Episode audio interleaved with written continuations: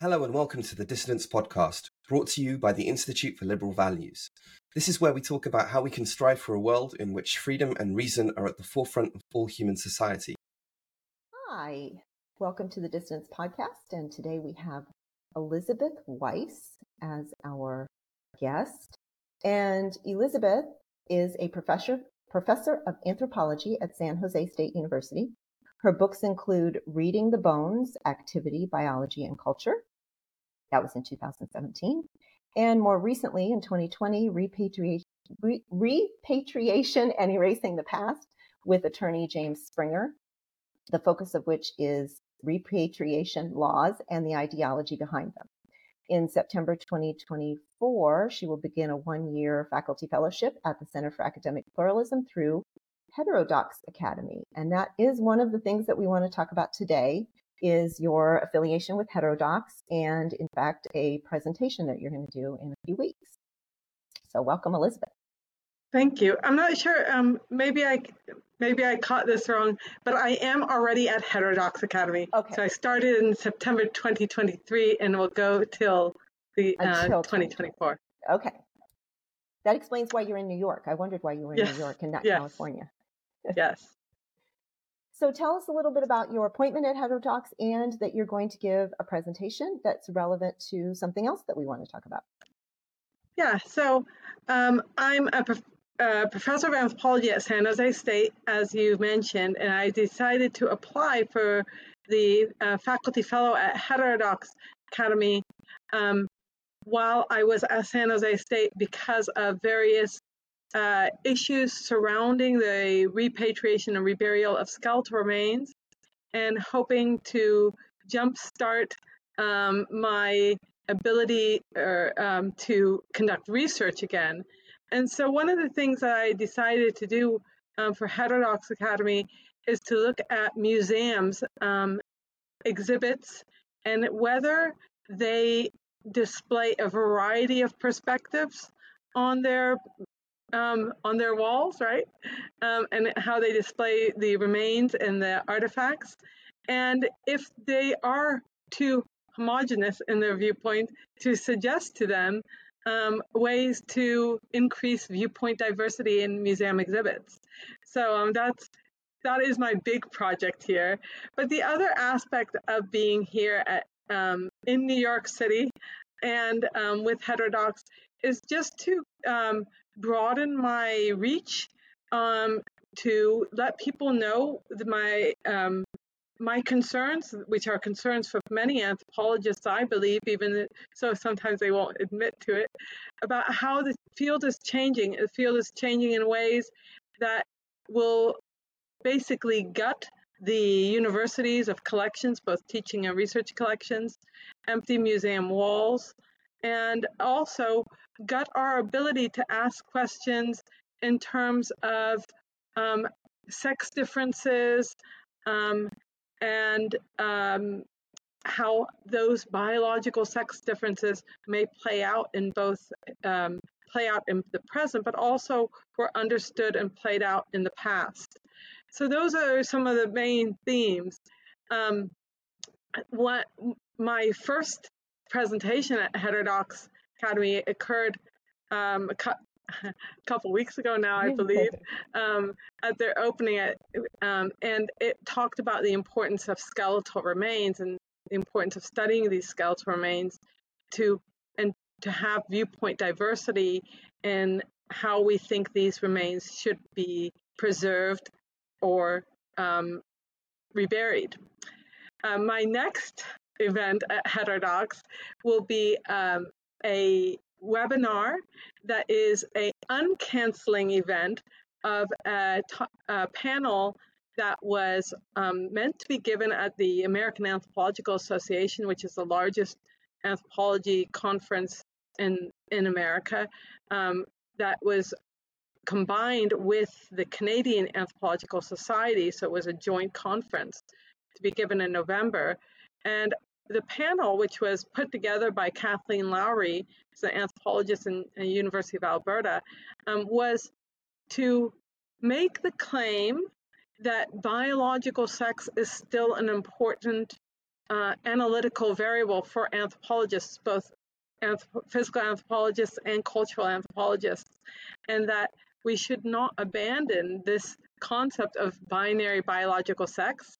Um, we that's not to say that we should ignore gender or that gender is binary, but that rather that these are two distinct things, um, sex and gender. And although they sometimes overlap, they don't always. Um, and that the biological binary is an important concept to understand and to look at when looking at humans, whether it's in the past or the present. Yeah, so I was reading the uh, some of the materials that you sent me about the back and forth between the Anthropological Association and yourself, and um, you know, I was, I, you know, some of the some of your responses captured the same thing. You know, one of the things that that I read was, um, you know, they said uh, we should be, um, see, uh, so, some academics have, have even started to explicitly label ancient human skeletons as non binary or gender neutral. Um, and I, I don't really, I mean, I'm, I'm a little confused about this. So I'm not a, I'm not a biologist or an anthropologist. I'm a psychologist, you know, a, an experimental psychologist. Sure. So can you explain to me how a bone, I guess, or a skeleton or something like that could be labeled non-binary? Yes. So, um, the and in my talk on which um, which was canceled and is now going to be on, I believe, November eighth. um, I will be talking about uh, about this issue about what how do we determine uh, whether remains were non binary with bones. And I would say we cannot do that. That there is no way to look at a skeleton and say this person identified as a female but was actually biological male.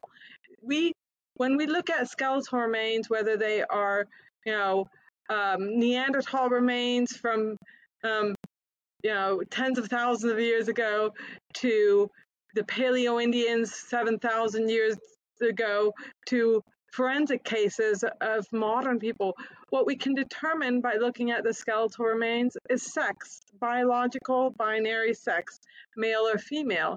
But some anthropologists have now um, moved away from that and claim that you that when you cannot determine the sex, that's likely because the individual was non-binary. But of course, that's not the case. If you can't determine the sex, it just means that the remains were fragmentary, fragmentary, excuse me, or maybe the remains belong to a young individual, prepubescent, um, and therefore maybe you need ancient DNA and not just looking at bones. Um, or maybe you're just not very good at assessing sex, right? it takes a little practice. So, so just um, to be clear, if I choose to live as a man for the next however many years that I'm alive, it is not going to change my bones it's not going to change your bones. Now, medical transitioning may have some negative effects on bones, but it won't erase the ability of an anthropologist to determine whether you're a male or a female. And I think that that's an important aspect. And one of the things is that for me, it's a very backward um, way of thinking when anthropologists, bioarchaeologists look at a skeleton and say, oh, this is this individual was likely non binary or was um, likely um, a female who was presenting as male because artifacts were aligned with that the other sex. Because basically what they're sometimes doing is they're saying well you find a skeleton it's a female skeleton osteologically from the bones but the artifacts aren't what we would expect a female to have well, my conclusion would be maybe females weren't that restricted in their labor as we had thought, and that actually it's likely that females and males were doing many things, and therefore we were incorrect in assuming that sexual division of labor was so uh, narrowly defined in any one culture. That would be my way of looking at it, because biological sex is a universal it doesn't change from culture to culture, but sex differences in activity patterns, what women do, obviously does change. And so, same with what men do. And then there's much overlap. I mean, one of the things you can think about is like, um, you know, let's say you find a skeleton and it has a, a, a pouch of things that would be considered medicinal. Well, this could be a you know a male shaman or a doctor, but it could also be the equivalent of a um, you know um, female who is looking uh, was helping women have her, have their children, right? Or so, carrying carrying medication from a doctor. There too. Yeah, there's else. so many other possibilities besides erasing sex. um, you know, um, you know, it could be that that culture had doulas that had medicinal pouches, right? right. Things like that. Um, so I do think that it is kind of, ironically, it's kind of a backward idea, uh, way of thinking um, that the solution is that, oh, if you find artifacts that don't match with the sex, then it's likely that that person wasn't that sex.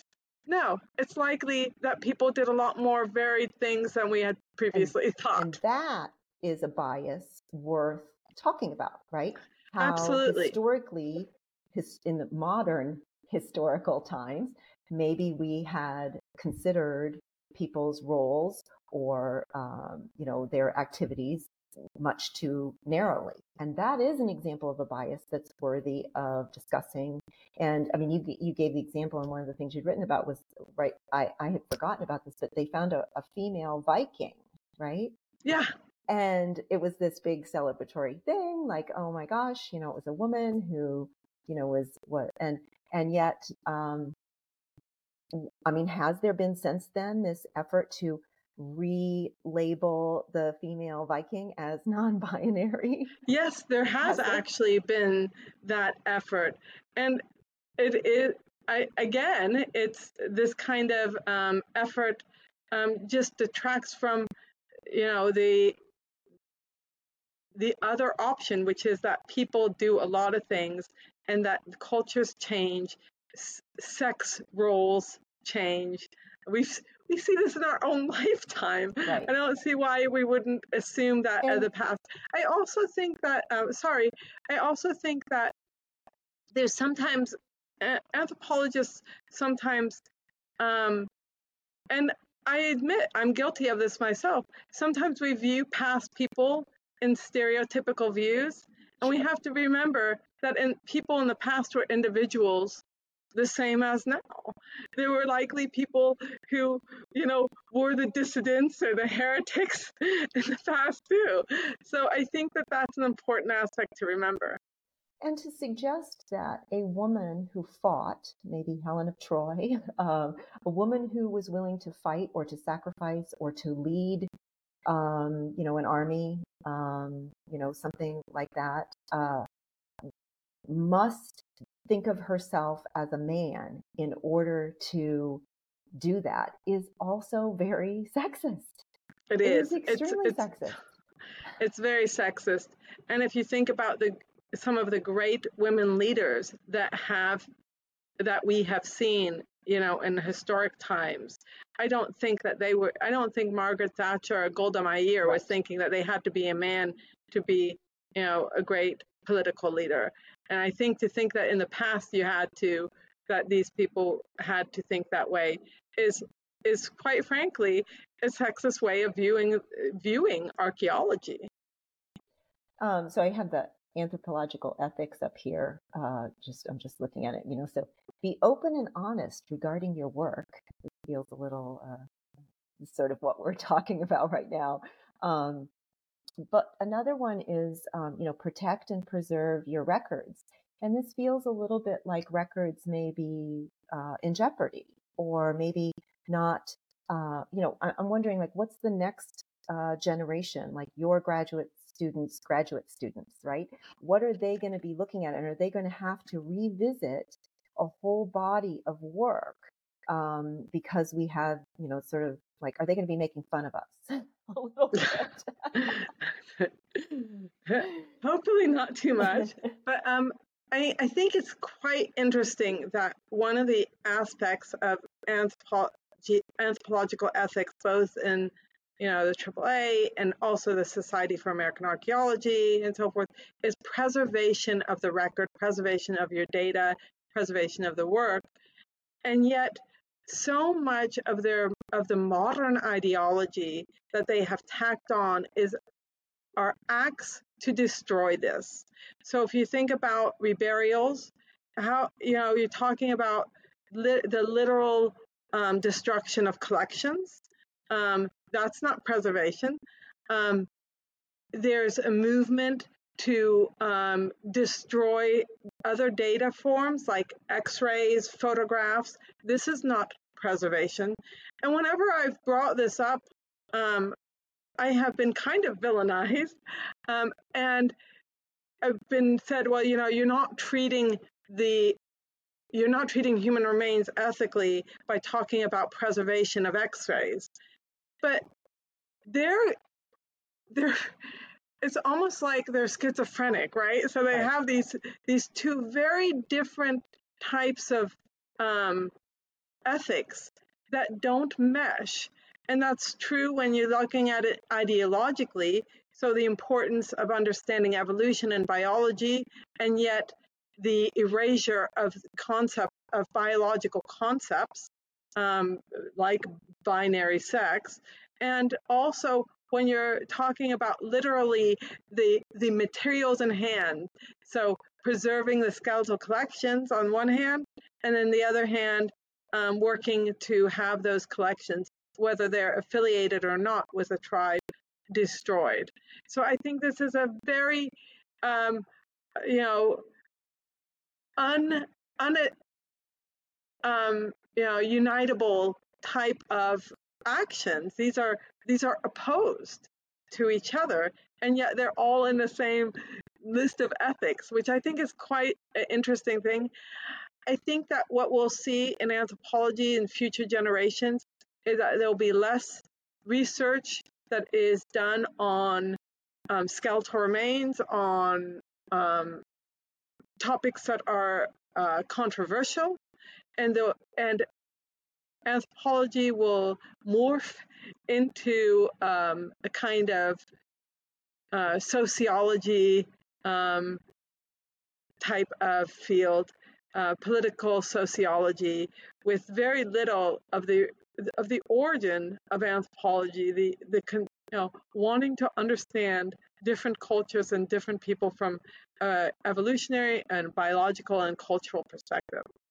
I am seeing the same thing in uh, in psychology, and um, you know, sort of this uh, same kind of uh, dualism. You know, this this sort of schizophrenic, you know, view of um, I mean, I think I mentioned to you, I was canceled for a research project also. And the same idea, it's like, well, no, language use is the hot topic in, you know, right at the time, three years ago. This is really a hot topic. And research would be the safest way to study something that would be offensive. And uh, yet, you know, we're told that we can't study something that might be offensive within an experimental paradigm. Um, and so I see that in what you're talking about with, you know, it's almost a book banning kind of thing, a book burning kind of thing.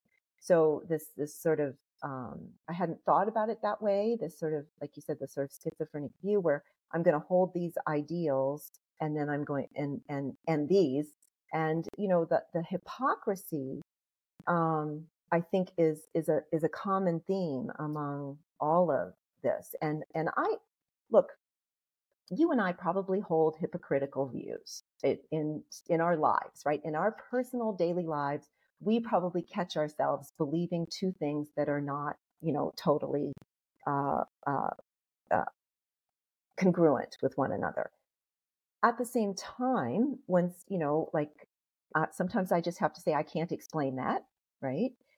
Right. Why is it that a an organization, you know, can't embrace that also and say, look, I can't we can't really explain why sometimes we feel icky, for lack of a better word, icky about um, you know we have bones that that maybe should be you know that maybe we should not have at one time you know accessed without permission and stuff and that doesn't feel right and it feels hypocritical that we're also uh, that we also gained knowledge from from those bones and we'd we'd like to figure out how to feel better about that.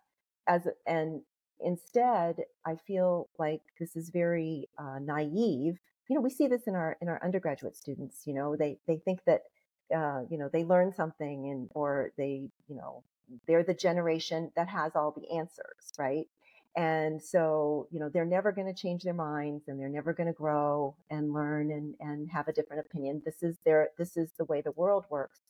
And and to to suggest this goes along with what you were saying about the you know what we were saying about gender and sex in historically the idea that the values or the ideas that we have now are the most correct will not need to be revised um, whatever and so therefore we should get rid of we should destroy um, you know the past or inhibit the research research of the future because we believe that we've got it now. We're the yeah. this is we're perfect now.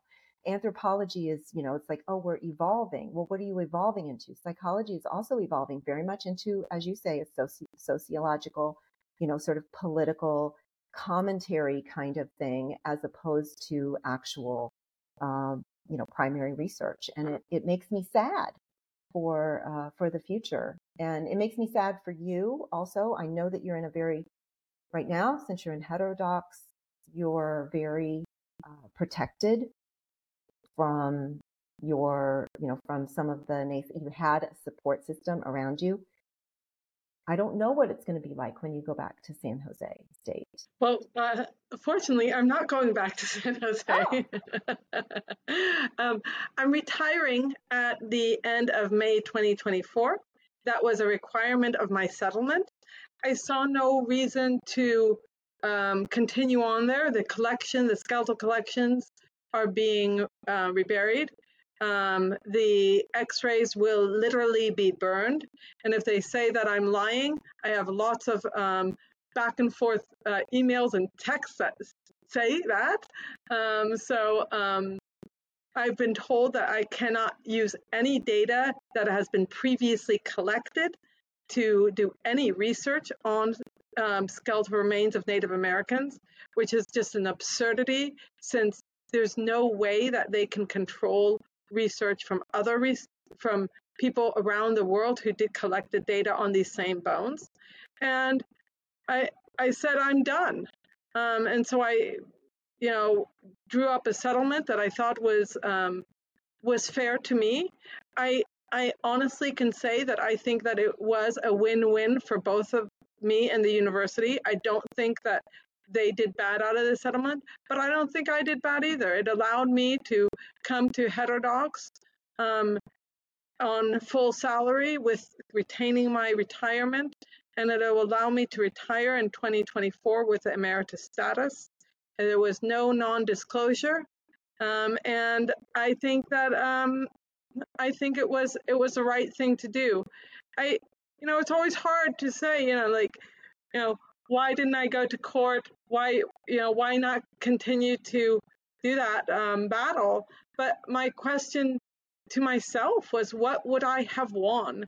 And I don't think I would have won anything, even if the judgment was in my favor, because the skeletal remains would have been gone. And so, in a and sense, it wasn't worth. It was not worth the fight anymore on that level. And I decided to take the fight up to a higher level.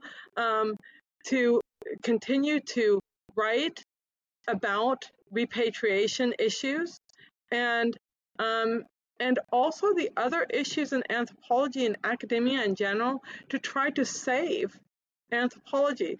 I might not be successful, but I'm going to continue to try because uh, I love anthropology. I I think it's a beautiful field. I think the study of skeletal remains is uh, enlightening I think that um, it's a shame that we seem to be going backward to this kind of concern of, oh, human remains are somehow similar to humans and therefore should be treated like um, like humans in the sense of we, you know, getting a, a institutional review board approval, you know. Right. Um, and um, I think that what we should be looking at is, regardless of how these remains were obtained, putting them back in the ground is not going to do anything except bury data, bury science. And there's a very distinct difference, I think, um, with recently deceased individuals where people are literally you know making decisions about their their loved ones and i would hope that many people who are listening to this will think well maybe i should actually donate my body to science um, because that's what I plan to do, and that's what my family plans to do. And I think it's it is the only way we're going to have skeletal collections. But there is a difference between saying, you know, a, a mother who just lost their child and is going through that grieving process, and a skeletal remains from individuals who died even 50 years ago. I just think there is a difference between that. If there's no immediate family, I think that that this is a, a, a material, a resource, rather than a, a human living being or a human with attached memories to to someone. That's part of that hip, that sort of like you know internal struggle that we all go through, right? Like, what's the line? And you know, if it's our relative versus you know an unknown person's relative, and and and i think that, that that's that's there's value in having that discussion as opposed to just sort of a you know a blanket um you know uh i don't know value uh judgment. And and i'm gonna i'm gonna go out on a limb here. This is my personal my personal opinion uh after three almost three years now of getting after being canceled. And and i'm gonna go out on a limb and say you know you said how much you love anthropology and and I feel the same same about my field. I you know I just and and it feels to me this is very much my feeling that it is often the people who love the field the most that seem to be the most comfortable talking about the uncomfortable thing. And it feels like the people who who are just sort of going through the motions in the field um, that seem to be more comfortable just latching on to you know a a value or an ideology and um, maybe i mean i i, I don't I'm, I want to be careful to to not to suggest that there's anything personality wise or you know in you know that it's some characteristic because I don't think it is. I think it's human nature to go along with the crowd, right? And and the latest. And and it does take a particular constitution to be a dissident. Um, at the same time, I think one of those constitutions may, in fact, be a a, a different kind of attachment to the field, um, a deeper love, um, and uh, you know, I I I imagine from the way that you talk this sort of this true attachment to those artifacts and a love and respect and an honor. You know, what an honor it was to handle uh, those artifacts.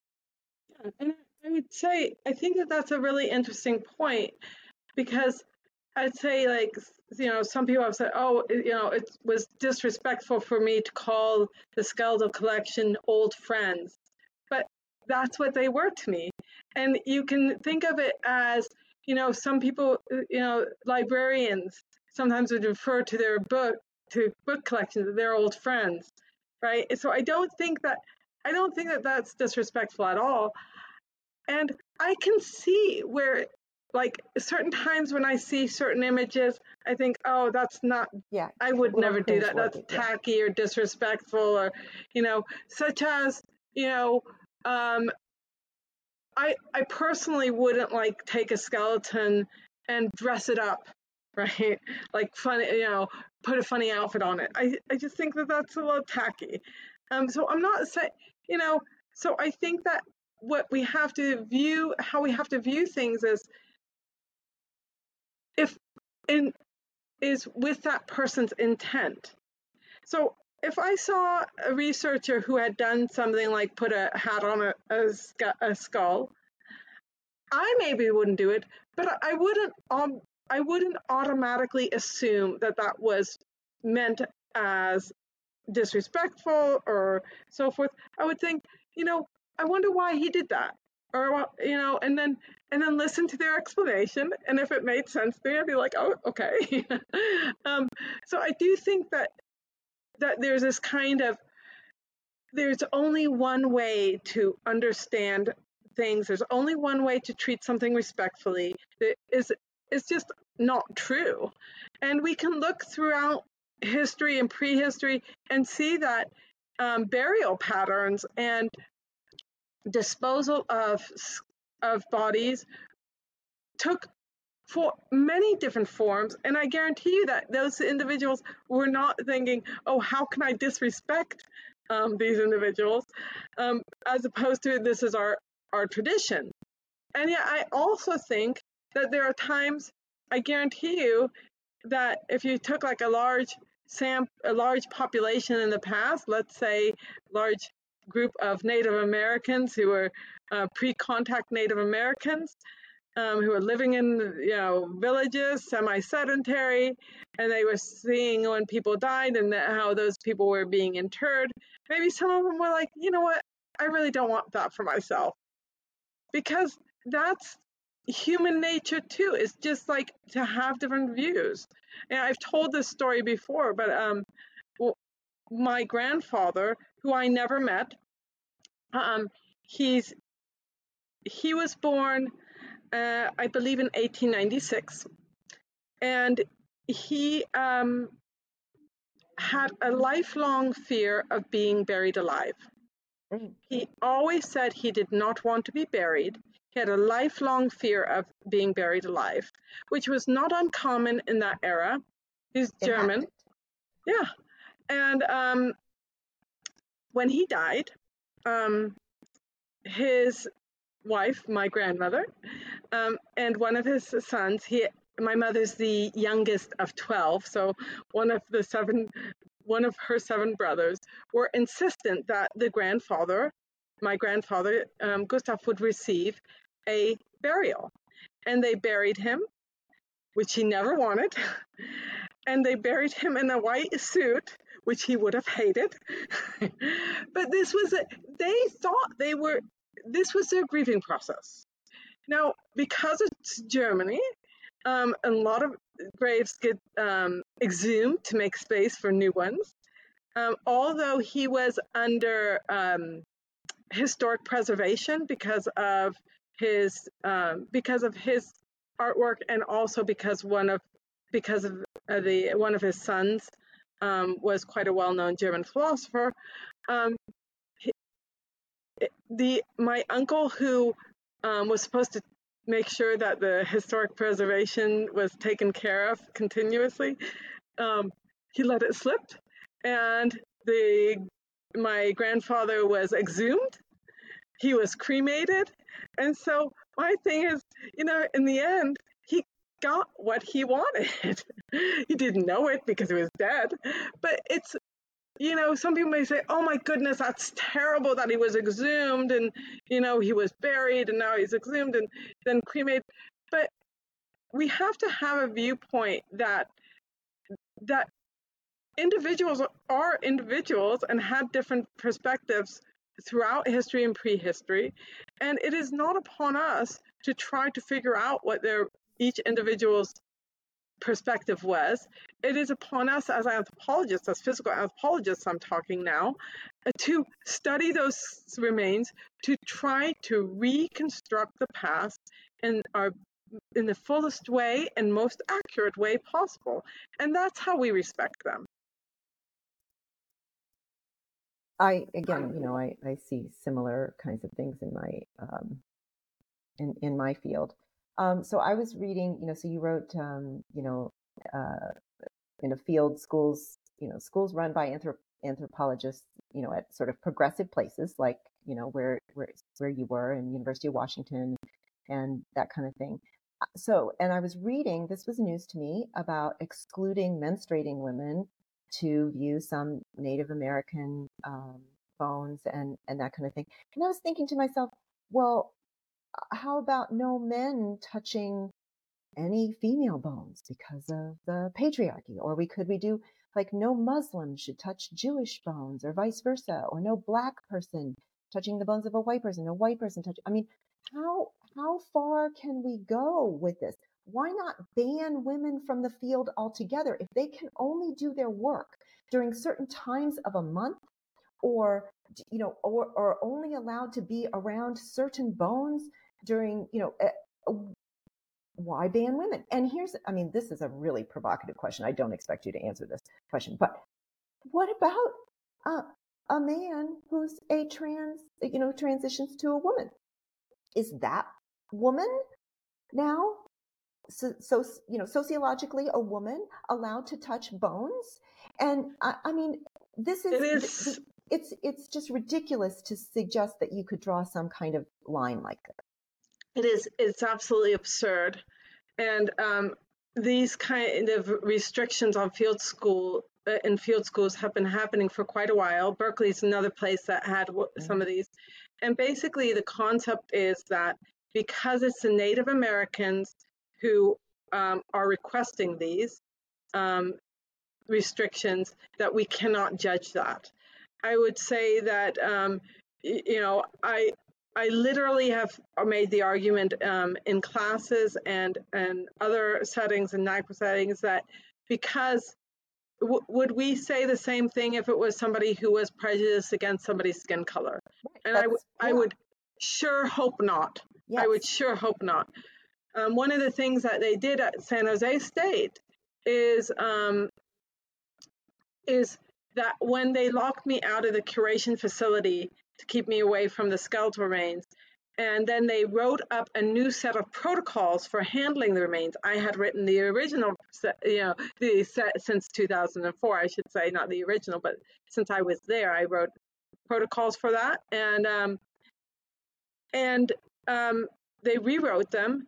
And one of the protocols included a line that said menstruating personnel are not allowed in the curation facility and not allowed to handle skeletal remains. And I said, This is a Title IX violation, and if it's not removed, I will file a Title IX suit. It was removed because of that. And they even wrote down, like, no, no oh, menstruating personnels were negatively affected. They couldn't, they didn't even want to say women, right? But, like, in a sense, if you are if you are menstruating, it is nobody's business whether you are or not. You are, you are not required to tell anybody, and it's sexist to assume that. And it boils down to the concept of menstruating menstruation is dirty and therefore you cannot be with us. And it's not only handling the bones in field school it's also you can't eat with the, the uh, rest of the group. The dishes have to be wa- washed separately. This is outright sexism. It's a shameful thing for anybody to engage in this type of behavior. And if the tribes who are interested in upholding the sexism um, are not willing to let this sexism go by the wayside, my answer would be that we shouldn't be collaborating with them. Mm. Just like I wouldn't collaborate with somebody who held prejudices against people of different skin colors, different races, different religions. I think these these these are um, you know prejudices, and yet it seems that anthropologists are perfectly fine with accepting these um, prejudices. By the way. Yeah, and yeah, and and basically, um, as long as it hasn't come from uh, a, a Western culture, they're fine with it. Another example is one of the the databases that is being created for artifacts, and I can't, re- I'd have to look up the exact um, tribes that were involved, but they were concerned that the database should um, have information from both male and female artifacts in the same data set because females should not be able to get the information about certain male sacred artifacts. This is databases. This is this is to me absurd, and and um, I think that anthropologists need to step up and say we will not collaborate with efforts that discriminate against people based on sex, race, religion, etc. Yeah, and I think that you know stepping up is is really the problem. I do think that there are a lot of people who feel this way. I mean, I guess I hope I should say that. I hope. I hope so. People, you know, it's so sure hard hearing from them. We're not hearing from them, and like, it's so hard to know because I know some people are just silent. But I do remember, you know, quite early on in my career at San Jose State, a cultural anthropologist had told me, and she considered herself a feminist. So this was like in 2004 or five. So she told me, you know, in regards to female students' dress, you know, clothing, so I rather see my if I had a daughter, I would rather see her in a full hijab than in a mini skirt like some of our students wear. It looks so slutty. Something along those lines. And my response was, I would rather live in a world where my daughter, if I had one, could wear whatever she wanted. That is feminism. The other is not. It's just anti-Westernism.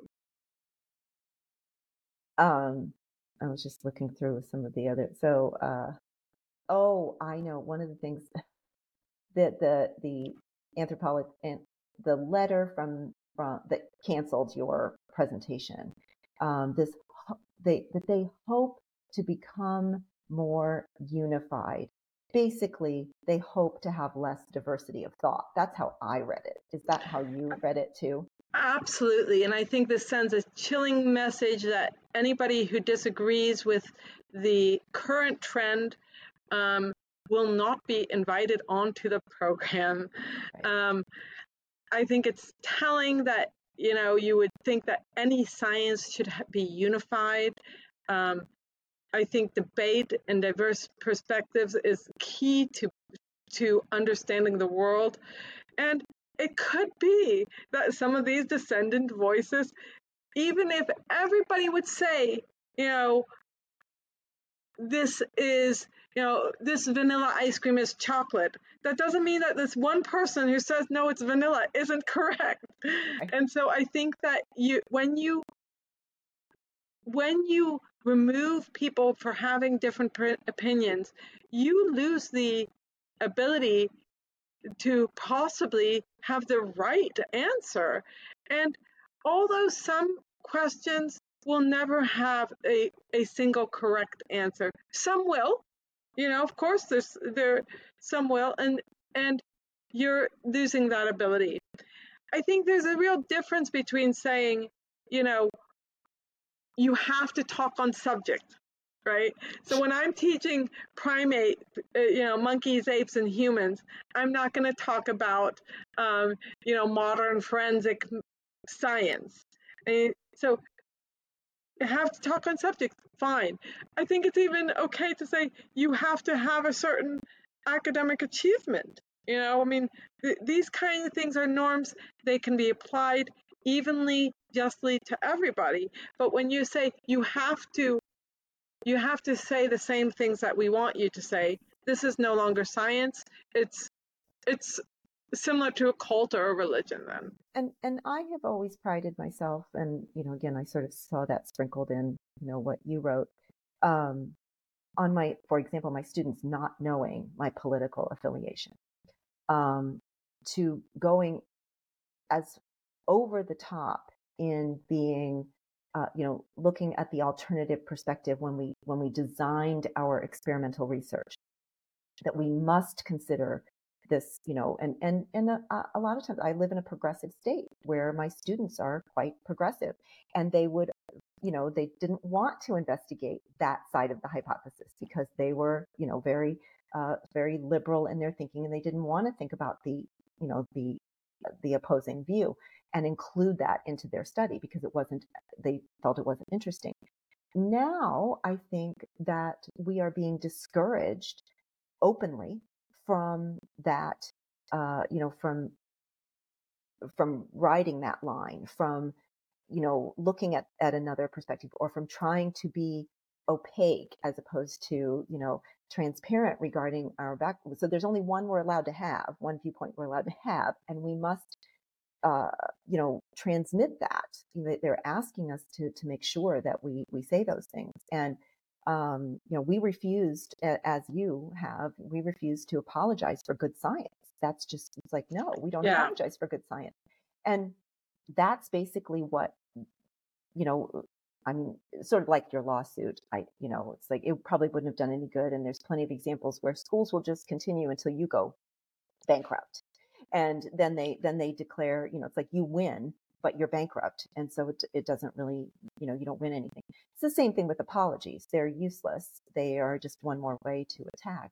But um, you know, that's just another reason to attack people for asking questions. You're just asking questions um, and uh, it's you know so well you didn't apologize for your question or you didn't apologize correctly for your question or or whatever and i just i do it makes it made me sad again it makes me sad when i read some of this you know this language what they're willing to put in writing. I mean i have it in writing from my university you know you said you have university emails and stuff that diversity of thought is and and um, you know other kinds of diversity like you know first generation college students or maybe military veterans in my courses or, or in my uh, research lab or you know so it wasn't just ethnic diversity there was i was talking about other kinds of diversity like look there's a you know we have ethnic diversity we have racial diversity in my lab and we also have other kinds of diversity and i have it in writing. That's not the kind of diversity that we're interested in. And you know when you when you're willing to put the kind of thing that the anthropological association was willing to put in writing when you're willing to put those kinds of things in writing you you, you know, you, you, I don't know how else to feel, but sad for our fields, you know? Yeah, I think that that's right. It's a, it's a sadness. And, you know, although like my students know my perspective on repatriation because you know, it's kind of hard to hide. Yeah. Well, now they do. yeah.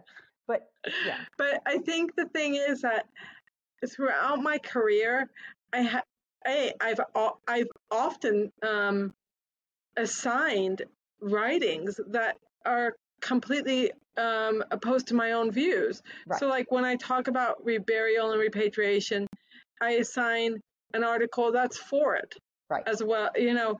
And I don't look for the worst example to make me look better. Right. Make me look better. I look for the best example to give them some thing to think about. And of course, would I love it if all the students were like, oh, yes, Professor Weiss, you are absolutely right. We should not re- rebury any bones. Of course, I'd love that.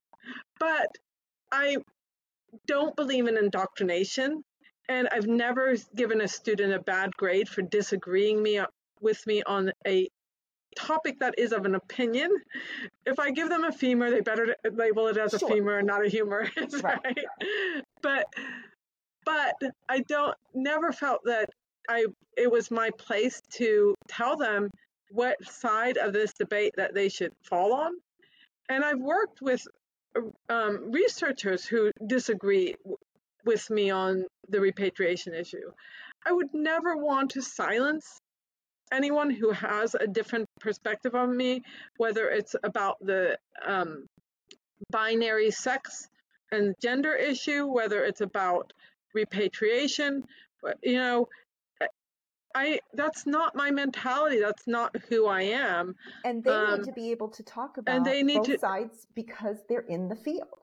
And, yeah, and they, they need to, to be able to to think about how, why they've come to the conclusions that they have.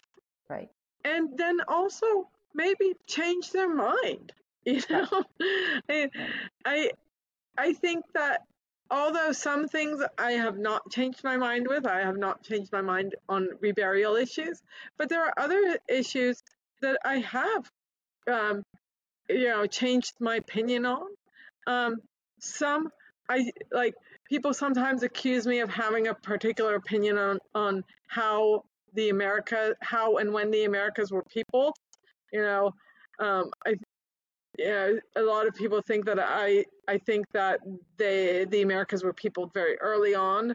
Uh, sorry, very very late, so very recent, as opposed to very ancient. Um, and I can honestly say, I'm up in the air on that issue.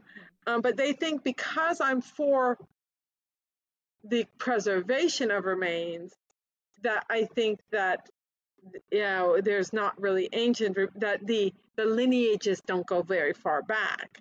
You know, I can honestly say that that ha- that that connection is not is not a connection that I make. I'm just waiting.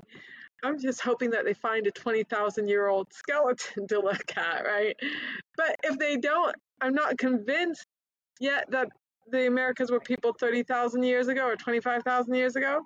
But I, if there's a new evidence, I'm, you know, so there's a lot of things that I'm actually quite on the fence about. Um, and I think that that's okay. I think it's um, a good thing, right? Yeah, We're open so. to more research and and uh, you know it's it's the opposite. It's you know the narrow-mindedness of people who want that clear line on everything. And I do think that we once once you've been canceled, once you've been outed as, you know, wrong on something according to, you know, the powers that be currently, contemporary cultural uh, narrative, um, I think then there, you know, there is much more. It's like, oh, well, how about this litmus litmus test? How about this one? How about this one? How about this one?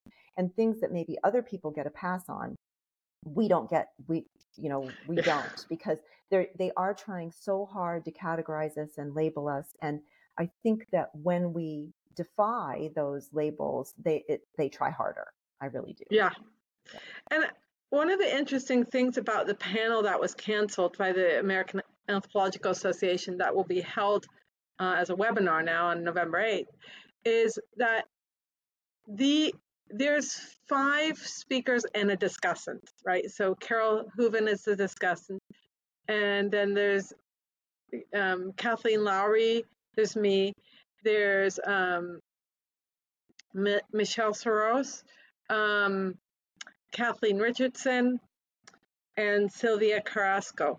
Um, I hope I pronounced everybody's name close enough.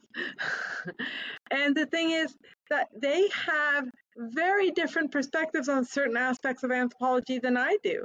We we are united in in thinking that sex is an important concept, but we are not united in every aspect of our views on anthropology, and which is why I think it's a, it would be um, it would have been a great panel to have in person. I've joked that even if nobody came to the panel, um, we probably would have been arguing with each other, you know.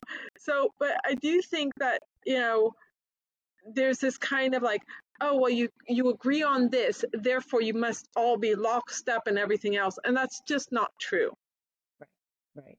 And again it's it's demonstration of of a narrow mindedness on others' parts, you know, uh, you know, not not our not our own. So um, I was thinking even again, this is like I'm going, you know, uh, too too far here, but you know, um, if if gender and sex, you know, if if these things maybe tech, maybe anthropology anthropology textbooks shouldn't mention gen- sex maybe doctors should, you know, I was thinking like, oh, doctors should just treat everyone the same, right? So they shouldn't ask people about, you know, uh, about their their gen. It's like, oh, if you're you're throwing up in the morning, uh, I'll just give you anti nausea medicine. We won't we won't consider, you know, your your uh-huh. sex. And again, you know, I know that I'm going. It's like, oh, you're going too far, and yet it feels to us like people are going too far and and, and i don't i think they've uh set they the way that they've set the rules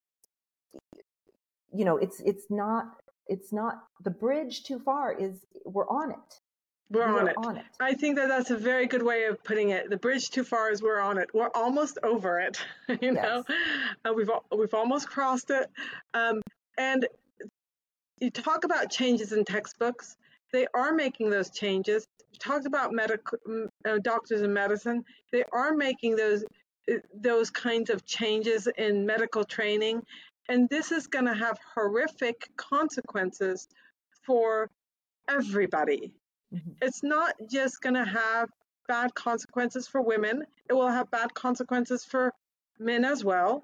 And for those who transitioned and detransitioners, of course, there's just no escape that erasing the the importance of biological sex will not be negative on on understanding human health, human biology. Um, I, you know, I've been reading a lot for my talk, and I've been looking at some of the the research on bone health, and you know, we see now that individuals who are put on puberty blockers um, never reach peak bone mass, even at, even if they decide to detransition or go through their transition. They don't reach peak bone mass, which means that years down the road, decades down the road, they will be having a triple eh, for men. It's like triple the risk of fractures, of osteoporotic fractures. Um, this is p- putting people at risk of a, this is no joke because and this is once, no joke. This once is a, a, once you start breaking bones, uh, you know, my mother's currently in a wheelchair because of osteoporosis, and you know, you you start to see the cognitive effects when somebody, you know, I mean, you know, thank God that we're not seeing that at this point, but once you go down, so it's not just, it's not like, oh, you know, so they, you know, they take bone, they take vitamin D and calcium. That's not how it yeah, works. It doesn't work that way. And this is a health problem at, with an aging population that, you know, uh, is, yeah. is very, and very so, serious. So you're going to have, you're going to have a, a a huge wave of osteoporotic individuals that the medical community is not prepared for. There won't be enough, you know, care for these individuals. And, you know, that can a 12 year old assess what that means? That mm-hmm. when they well, are no, 65, nothing no. was going to shoot, nothing was bad was going to happen to us when we were 12. right. I like, I, and I just think that that's why sometimes we don't let children make certain decisions, you know. and, and I I just think that this this has is going to have a lot of negative consequences. Um, on you know, one of the other issues is uh, that I'll be talking about in my talk is about uh, feminization surgery, and one of the things we know um, now so far is that when you look at the skeleton and you can make a determination between male and female, even when somebody has undergone feminization surgery, so a male who wants to become a woman, um, the forensic databases and so forth will still line that person up as a male. So all the efforts, it's not going to erase binary sex. Um, and I'm I'm not saying that these people shouldn't be able to make these decisions when they're adults, but I'm just saying you, uh, feminization surgery, medical transitioning does not change biological sex. It changes their gender, but not their sex. And we need to be aware that by erasing uh, the binary sex and researching binary sex, I think we're doing people a huge disfavor, and we're and it would affect the most vulnerable people, those individuals who are murdered, for example, who we don't know their identification. If you if you can't say, let's start at sex and age, you're not going to go anywhere. And people might say, oh, well, why don't you just do DNA? DNA is only going to be useful if you have that person already in a record to identify. You first have to narrow it down to, you know, sex, age, how they died, you know, things like that. And then once you've narrowed it down and look at databases of, you know, who's missing and so forth, then you can do DNA. And, but it's D- DNA is remarkable, but DNA alone is not the the solution. well, people are addicted to it because they grew up. This people grew up on uh, on um, on what? Uh, uh, like Bones and CSI, right? yes. Yeah, I mean, my students went, and I'm sure you saw it too. You mentioned forensic anthropology before, and it's you know that was a big, uh, uh, that was a big a big deal there for a while. You know, I mean, students go through phases of, of right. what they're most interested right. in, but that was boy, that was big for a while. Um, so um, I am I I want to make sure that we've um, you know that that you don't have anything else on your list that you want to talk about i also want you to plug one more time we will link in the podcast to your books and to the website and a few other things that you sent me that you wrote so that people can read your Quillette uh, article and what is was it Spike? Um, uh, so a couple of yes. other things. We'll put those in in the podcast notes. Um, but I want to give you an opportunity to say anything that you didn't you feel like you didn't get to to mention and um, and and encourage people of doesn't have to be academics, right? To come to your right, right. Talk. That's true. Um, I mean, you have to be a member of Heterodox Academy, you must be an academic. Right. But to um, to watch the webinar, you do not have to be an academic, um, and you um, you can either register for it. There's a um, there's a registration link on the Heterodox Academy website, but also um, as mentioned, it will be posted, and it's on November 8th, I believe from um, 4 p.m. to 6 p.m. Eastern. It will start with a brief introduction by John Tomasi, who is Heterodox president currently. Um, then there will be the five talks, I believe.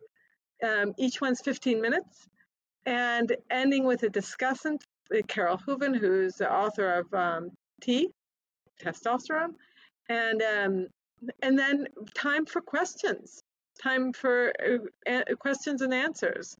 Um, only those people who register can ask questions. So if you want to ask questions, make sure to register. Um, and, and the registration will be limited to a certain number because of that. But, but it will be live streamed on YouTube as well, and the link will be there. So if you're one of these people who's like, I'm not going to ask a question, that's okay. You can still watch it um, live and, stream. And will will non-academics or somebody like me who's in psychology will we be able to understand what you're talking about? I think so. Um, one of the things that um, i pride myself with is making my um, talks whether um, whether they are for an academic audience or not um, accessible to a wide audience. I think that anthropology is such an exciting field. There's so much to learn that I want as many people as possible to understand it and enjoy it. And so um, I can't speak for everybody in the panel, but mine will be understandable by uh, a wide audience. Um, I've even gone through and made sure that I don't use like, um, you know, I don't say um, things like uh, mandible without also mentioning that that's a jawbone, right?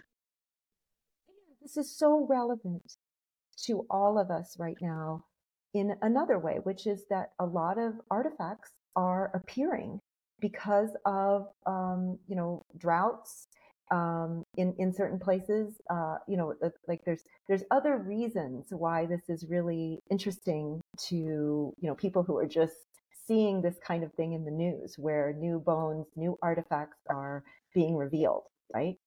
Yeah, and one of the fascinating things about anthropology is that every year there's something new. Um, I hope that we can continue to study these with as an objective eye as possible. But the, whether it's because of droughts or, or torrential rains that uncover things, or um, you know planned excavations or construction, you know, um, mm. several years ago uh, when they were redoing the Athens underground, um, they, you know, whole cities were discovered. Um, wow. Um, so there's always something new. Um, I, I had.